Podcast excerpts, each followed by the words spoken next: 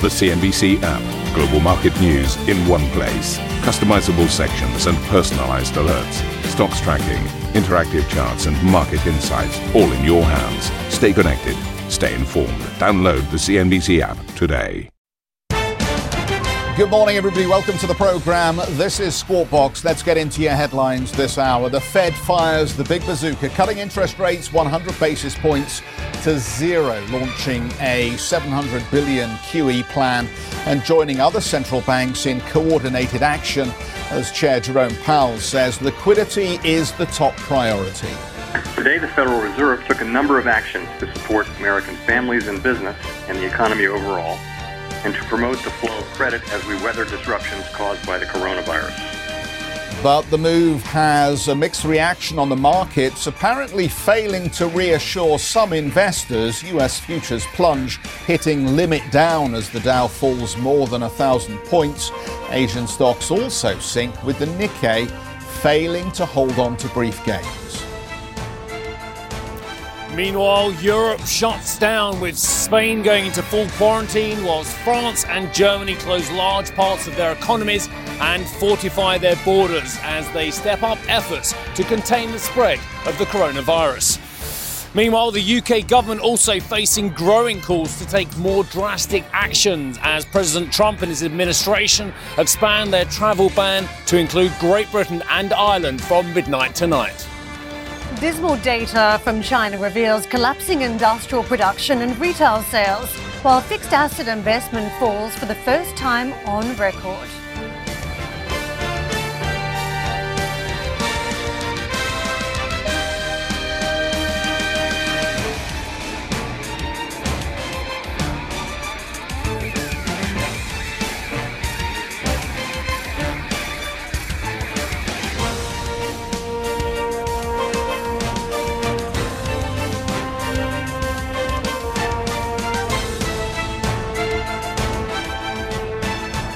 So, a very warm welcome to the program this morning. And obviously, we've seen significant moves overnight from central banks, a coordinated uh, reaction to the coronavirus. So, let's just walk you through these easing measures.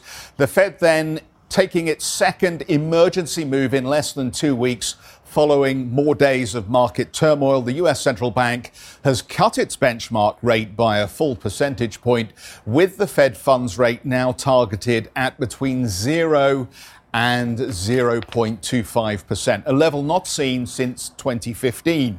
It also launched an aggressive new round of QE, and it will today begin buying $500 worth of treasuries and $200 billion worth of mortgage backed securities. The Federal Reserve explaining the extraordinary action, saying the quote, coronavirus outbreak has harmed communities and disrupted economic activity in many countries, including the United States. Well, Fed Chair Jerome Powell opted to forego a podium press conference and instead spoke to reporters by video link. He said providing liquidity is the most important step right now, adding rates will stay low throughout the virus outbreak. Today, we reduced the target range for our policy interest rate by one percentage point, bringing it close to zero and said that we expect to maintain the rate at this level until we're confident that the economy has weathered recent events and is on track to achieve our maximum employment and price stability goals. Now, as I say, this was part of a coordinated action. Central banks around the world have joined forces to help provide further dollar liquidity. The ECB, the Bank of England, the Bank of Japan, the Bank of Canada, and the Swiss National Bank issued a joint statement outlining the moves that they are all taking to lower borrowing costs. And let me throw into that what the Asian markets have done. Uh, the New Zealand central bank won also to slash interest rates, 75 basis points coming off. So you're seeing very much coordinated responses across the world, not impacting this session. Let me start with Australia. This market has simply not stopped falling. Take a look at that handle. 5,000 is what we're watching, 9.7% slump. Very much watching those fortunes on Wall Street. It is more contained for the Chinese markets, and we have witnessed that in recent sessions where the Shanghai Composite is not falling as much as some of the other major indices index is uh, 1.7% lower. Hong Kong shed 860 plus points or 3.6%. And you can see Japanese stocks hugging that 17,000 point mark. The drop 400 plus points, about 2.5%. The moves by the Bank of Japan today measures to uh, effectively move in to ramp up purchases of ETFs and other risky assets to try and combat the economic fallout. So those measures in place from the Bank of Japan, because no move on that short and long-term interest rate targets, given the, the lack of ammunition at this point from the Bank of Japan. But uh, the market reaction, you've got to say, if this is a precursor for other global markets this week, it is a very weak start. Let me take you to those opening calls here in Europe. This is what we're watching. Also weak across the board, particularly for the Italian market. But you can see triple-digit point drops expected right across these major indices. What we had in the Friday session, well, we managed to, to snap that six-day losing streak. We had a bounce of 1.4%, but after the extent of the losses over the week, it wasn't much. We were down about 18 odd percent over the benchmark for the week. And of course, in individual markets, are slightly different falls. But this morning, we're looking at 760 points coming off the Italian market. We still see a huge number of coronavirus cases. And where there have been shutdowns in other major markets as well, a lockdown effectively in a lot of these cities in terms of social activities, you're seeing uh, negative numbers for the likes of France, 341 down for the Xetra DAX. Uh, just in contact, context, the DAX was down 20% over the course of last week, and the FTSE down 134 early on is what we are chasing. Those US futures, the reaction to another extraordinary measure from the Fed, and it does tell you that this market is still incredibly weak. We're chasing uh, a lot of downside on those markets, uh, four digits, in fact, on the boards there for the Dow. So on the back of what we saw the uh, selling on Tuesday, on uh, selling on Thursday, the buyback on Friday, now selling anticipated again today. Treasuries, lots of reports that there are problems in the Treasury market as well. The ability to, to find uh, a decent price and buying and selling some of these assets. And what you've had 0.69 level, we've unwound from almost 1% on the 10 year Friday session following these extraordinary measures from the Fed. 0.69 at the 10 year, 0.28 is what we've got the short end of the curve on that two year level. Jeff. Uh, so we should just point out to our regular Squawk Box audience that um, Steve is not in the studio this morning. Steve is actually down at Heathrow Airport in London and has travelled down there to talk about the, the travel bans. But Steve, while we've got you on a good link to Heathrow, let's just kick this story around for a moment here because I think there are a couple of interesting aspects to this, and um, I'd be very interested to hear what you and Karen have to say. Clearly, from a funding and a liquidity perspective, what the central banks have done here has provided a significant backstop for businesses and supposedly for the markets. But unfortunately, I think what we're going to see over the next 24 hours is just a lot of freaking out as people begin to ask questions about what the Fed may know, what other central banks may know about what's already taking place in the plumbing of the financial system that has given this cause for worry and this cause for the large scale action that we've seen taken at this point. The trouble is, if you are trying to figure out what any of these assets are worth at the moment, it's a hopeless task because as long as we continue to see these unprecedented actions from the central banks, I don't think the markets are going to catch a bid. What do you reckon, Steve? Yeah, I, I, think we have to leave aside the market reaction for one moment, Jeff, and actually look at what's going on, as you quite rightly say and alluded to, what's going on in the plumbing uh, of the market liquidity, and indeed what's going on in the liquidity that's going from financial institutions, whatever your transmission mechanism may well be, into the real economy. So the market reaction, I think, almost is a secondary issue. And I'm sorry to say that to many of our viewers who, of course, are taking a vast amount of pain uh, on the financial markets at the moment. But the lessons are from two financial crises. And I've been thinking a lot about this over the weekend, and of course, in the last few hours, as we've seen what the Fed has done. The last two financial crises I want to talk about are one, the 2008 2009 financial crisis, uh, and two, the East Asia crisis, which you would have been stunningly familiar with, Jeff, during your time in Hong Kong uh, from 1997 and 1998. On both of those occasions, it was liquidity uh, to uh, the various countries, liquidity to individual institutions, liquidity to the, the broader financial markets, and as you allude to, liquidity to small and medium sized businesses that were absolutely key. And where the biggest problems came is where there was not dollar funding, there was not dollar liquidity, where institutions uh, started bordering up and basically refusing to deal with each other and saying, we can't deal with you, we are worried about counterparty risk, which was the big problem, of course, uh, with Lehman's in 2009. And I'll just remind viewers of what one of my colleagues, friends in the securities industry said about 2008, 2009 with Lehman's is they didn't know how big a counterparty they were with Lehman's because it was such a convoluted uh, and uh, myriad uh, of different routes to different counterparties. So they are trying to ensure that no counterparties go risk and that liquidity remains and we don't start this fear mongering about which institutions have liquidity, which institutions don't have liquidity. And the reference I'm making to July onwards 1997 it is about the fact that dollar funding dried up very, very quickly for individual countries, both on the sovereign and the corporate basis as well. And as we saw with the Thai baht and then onwards across a whole host of currencies, there was a liquidity crunch where investors took money out. Now, what I believe the central banks are doing is whilst we've talked a lot last week about small and medium sized enterprises, keeping them liquid, I think this is a dual action purpose here. This is to say no country or no financial institution is going to go bust over this compared with what happened in those two other crises crises. That is what they are trying to avert. Now, of course, there will be enormous financial strain on all of the people we've spoken about already as well. But I think that's where the concentration is. Markets, I'm afraid, are just going to have to find their own way over the next few sessions, perhaps obviously a lot longer than that. But this is about the plumbing, as you mentioned. This is about keeping financial institutions safe. It's about keeping liquidity flowing to countries and companies because once one goes, we see dominoes effects, whether it's uh, countries or companies that we saw uh, in those two crises I'm mentioning. That's just my opinion, just thinking about it on my feet here down at Heathrow. It's pretty obvious why the Fed brought out those tools over the weekend for, to try and fix the plumbing. Reports during the week that there were problems buying and selling US treasuries at reasonable prices. And this is the safest asset class in the world. And if you've got a problem with treasuries, then you've got a problem across the broader markets. So I think almost no argument that the Fed needed to do something now and not wait for its next meeting. So you saw that extraordinary response. Also, from the banks themselves, there was this decision from the Financial Services Forum as they called for the eight members to suspend share buybacks. So, any extra liquidity they're now getting from the central bank to be used to try and support the broader economy. I thought there was quite an extraordinary coordination from these central banks. But the other big point is that if you look at that market action on the equity side just for a moment, you could see Friday's session after what you had, the biggest sell off since 1987, a market that was desperate to get back in the game. You saw that in the size of the rebound Friday. But is it premature or is it not? At this point, I think if you look at the long term playbook on coronavirus, we don't know when it's going to end. The vaccine, the latest on that front,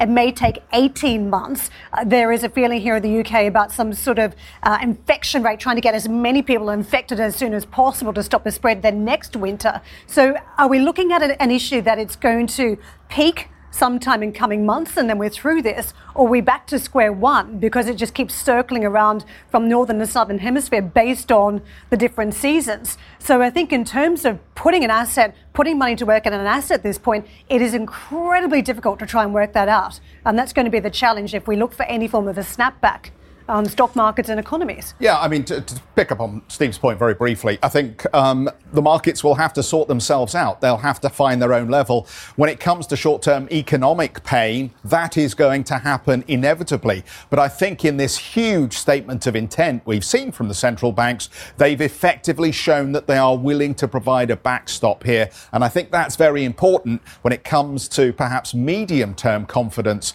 and the argument that you're making that we really don't know what kind of time frame we're actually working with here. But as long as the message is, whatever the time frame, the authorities are going to be on their game when it comes to providing support, then I think that's a very important message this morning. Yeah, uh, Steve, we'll come back out to you a little bit later on. Now, even the largest hedge fund in the world has been caught up in the coronavirus market sell-off.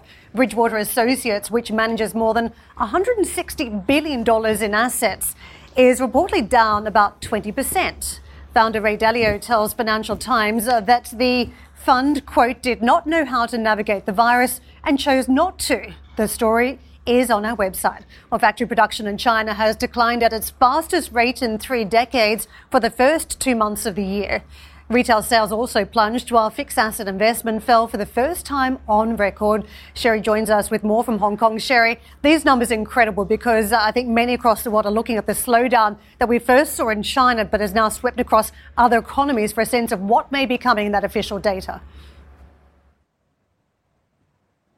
That's right, Karen. And I think this could be one example of what's telling us about what the market was expecting was a bit too optimistic because sure, we knew it was going to be bad, but it was a terrible miss as well. So uh, just comparing, comparing it to uh, Reuters poll numbers that we've been going with in terms of previewing these data points, the disappointment was pretty big. And as you can see, we did see a, a lot of red across the board in the Asian markets as well as the greater China markets. So just to walk you through some of the examples, we've got the fixed asset investment. Now, this is a good gauge of what's happening in the Chinese construction sector, and that's down 24.5% on year. Now, this is something that we didn't even see during the global financial crisis. And also for the first two months of this year, industrial output down 13.5%. So with these kinds of numbers, we are now seeing some of the banks lowering, some of the economists and analysts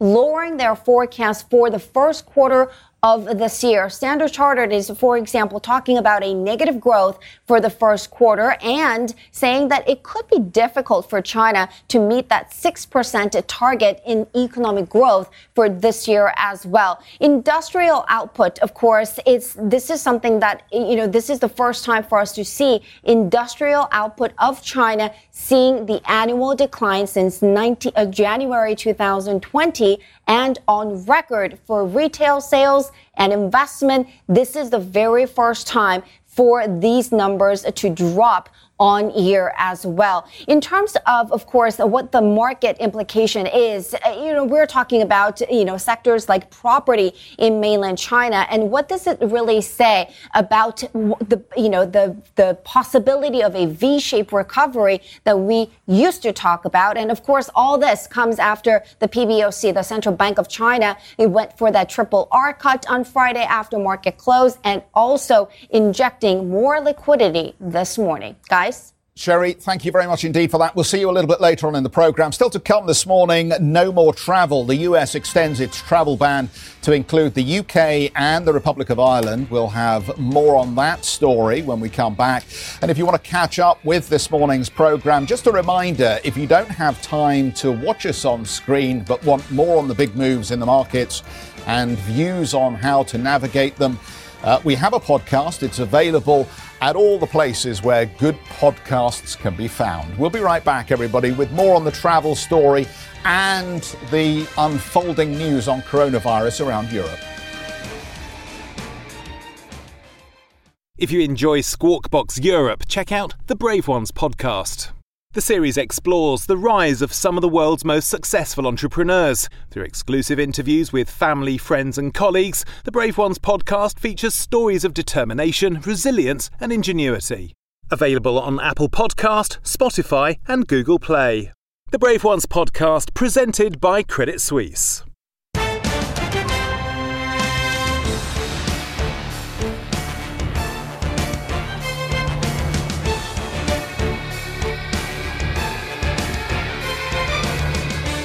Welcome back, everybody. Large parts of Europe shut down this weekend in the battle to contain the coronavirus outbreak as the continent's biggest economies, such as Germany and France, chose to close all non essential businesses and parts of their borders. Spain has declared a state of emergency and has gone into complete lockdown following Italy's quarantine. The UK has chosen a less drastic path as it entered the delay stage of its efforts to battle the spread of the infection.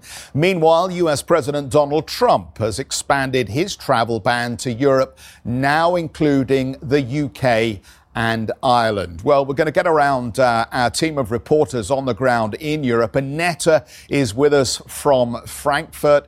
Uh, we've got Steve, of course, at uh, Heathrow Airport, and Charlotte is covering developments in both Spain and France. So let's kick off then with Annetta. The German government will this morning impose border controls with France, Austria, Switzerland, Luxembourg, and Denmark as it tries to stem the spread of the virus. This as the number of confirmed cases jumped by almost 20% on Sunday nearing 5,000. Um, Annetta, let's come out to you here. What sense there on the ground in Germany as these measures have been introduced?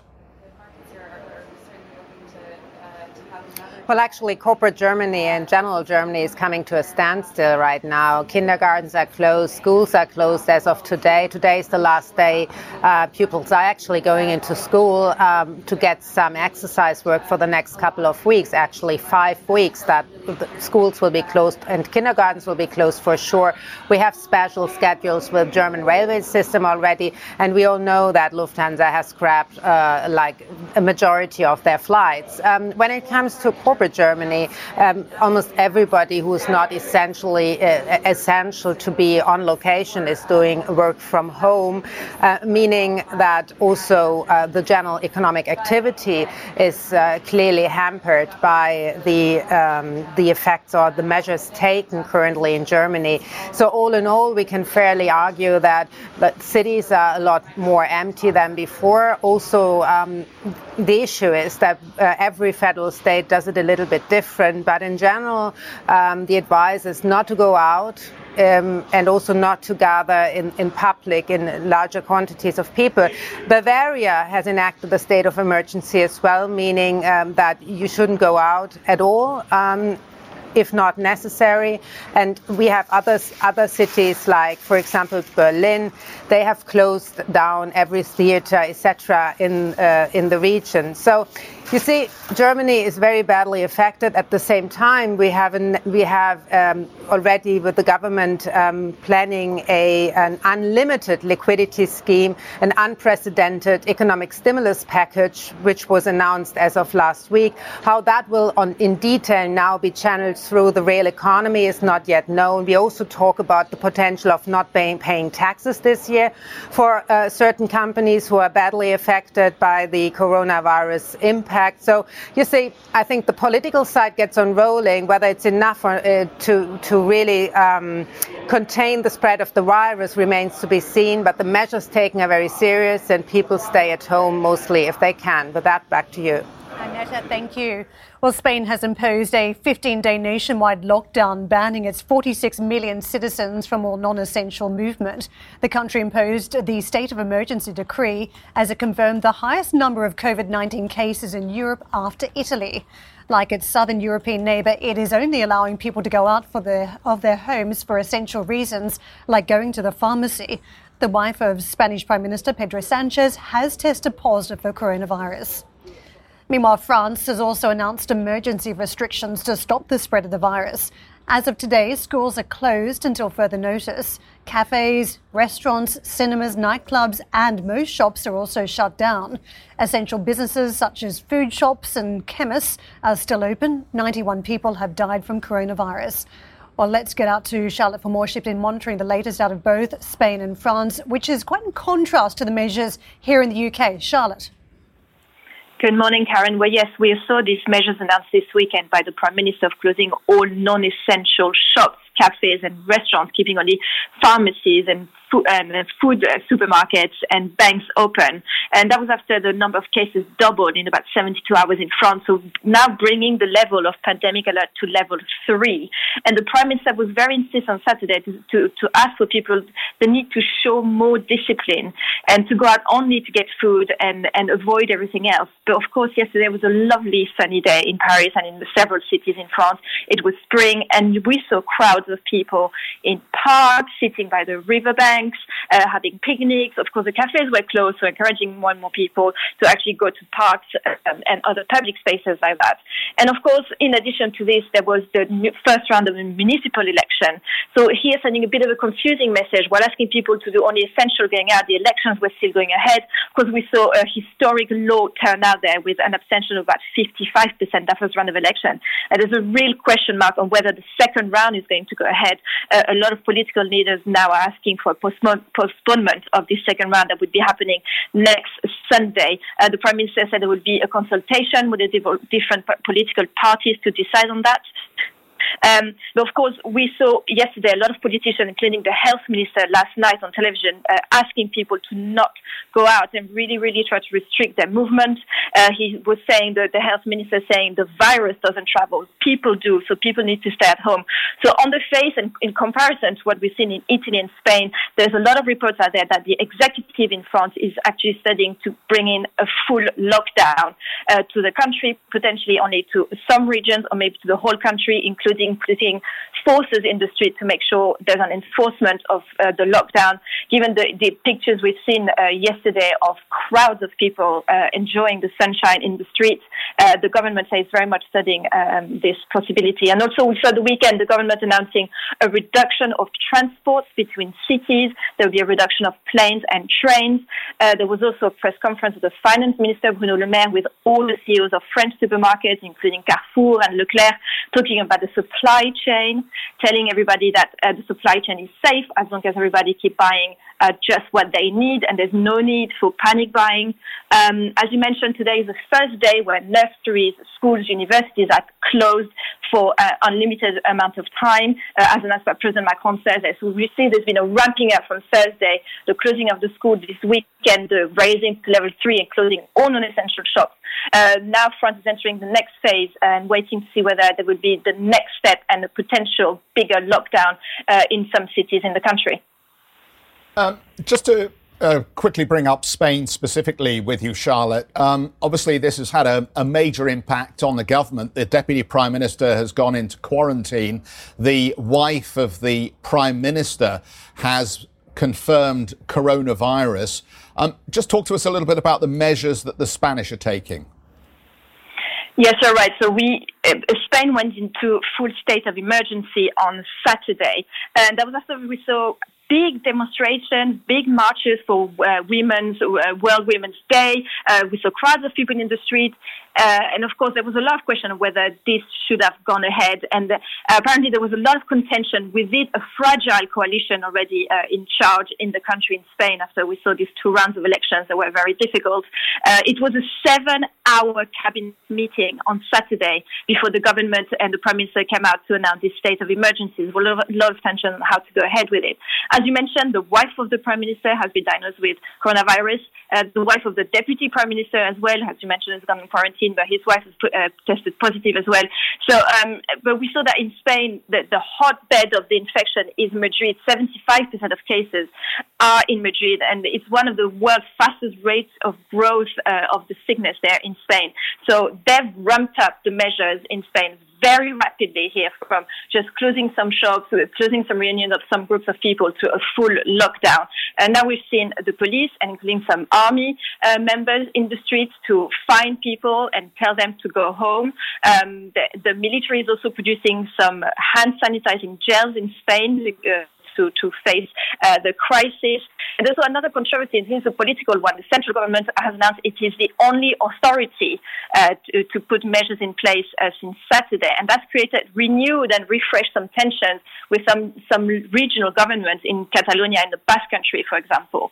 Um, because here, normally, these countries have some authorities on health issues, for example. And now Spain, uh, on Saturday, the central government saying they are the main authority and saying in times of crisis for coordination this is a necessary step. So that created, renewed some few tensions here.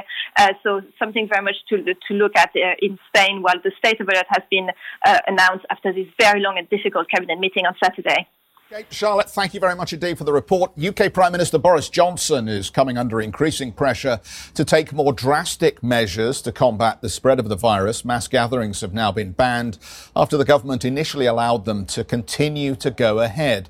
Meanwhile, the US has extended the transatlantic travel ban to include the UK and Ireland, effective from midnight Eastern Time, which is 4 a.m. London time on Tuesday morning. Uh, as uh, you've seen already, Steve is down at Heathrow Airport monitoring the air movements down there um, and has more for us on, on what this uh, travel ban is actually going to mean. Steve.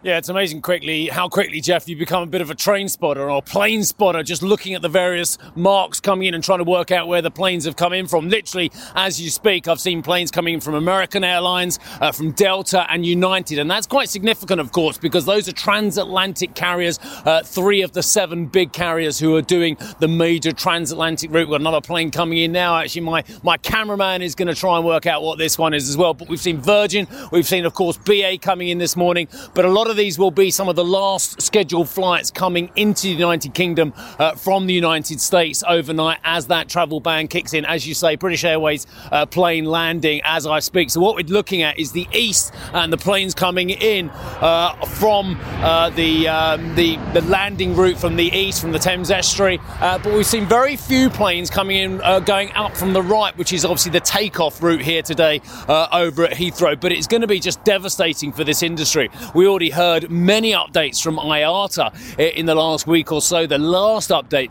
was talking about 90 billion pounds, 113 billion uh, dollars uh, worth of revenue costs uh, that they think the airline industry uh, will take on board on the chin on this one as well. And Heathrow, one of the most important airports on the planet, uh, will suffer disproportionately as well. There is no doubt about that. It is the second biggest international airport in the world, the seventh biggest airport, uh, full stop as well. and some of the most wealthy routes, the most important routes on the planet, are coming out of this airport including the key uh, billion dollar route, as they call it, which is JFK uh, to London Heathrow as well. BA alone uh, makes around about $1.2 billion in revenue on that route. And that's not including uh, their routes from Gatwick as well and their flights from Heathrow to Newark as well. So you can see the kind of numbers we're talking about as well. United, Delta, and American, the three big US carriers who fly in and out of Heathrow as well, have also, of course, talked about the huge hit uh, to their schedules and the hit to their finances as well.